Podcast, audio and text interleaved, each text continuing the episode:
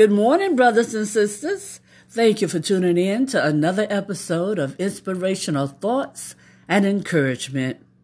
Today's scripture comes from Ephesians, the first chapter, verses 5 through 7.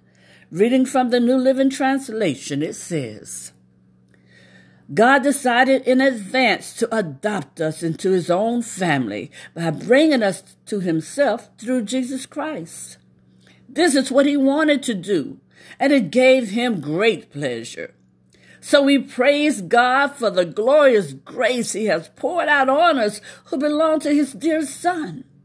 He is so rich in kindness and grace that he purchased our freedom with the blood of his son and forgave our sins. Thank you, Lord. Thank you. Father God, we pray that you'll bless the reading and hearing of your holy word. We pray for the courage to continually be obedient. And Lord God, we pray that you'll continuously bless us with spiritual insight, wisdom, and understanding in order to grow in the knowledge of you, Lord God. This we pray in the precious name of Jesus, your Son, our Savior. Amen and amen. Thank you, Lord. Brothers and sisters, it's, in, it's unfortunate that some people feel that they just aren't enough, regardless of what they do.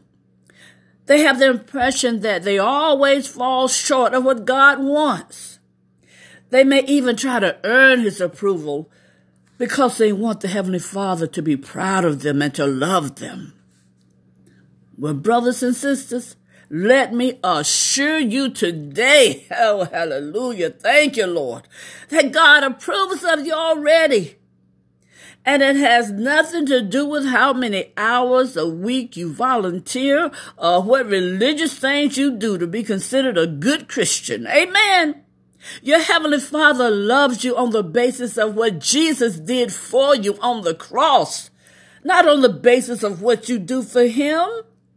Yes, God desires that we respond to Him out of love and devotion. When you truly, when you truly, brothers and sisters, when you truly love someone, you will actively and joyfully show that person you care in ways you know they value. That's far different from doing things out of fear or obligation to win another's acceptance, right? The same is true for your relationship with God. He already loves you. He's already proud of you. And brothers and sisters, he already approves of you. Oh, thank you, Lord. And nothing, nothing you can do will change that fact. So be freed by that truth and love God by responding to him in obedience as he leads you. Amen. Oh, thank you, Lord. Lord God, thank you for accepting us and help us to obey you out of genuine love. This we pray in the precious name of Jesus. Amen and amen. And brothers and sisters, when you realize that you're already loved by God, accepted by God, approved by God, and nothing can change that fact. You'll have a blessed journey. You'll have a blessed life. You'll be able to be a blessing. Amen.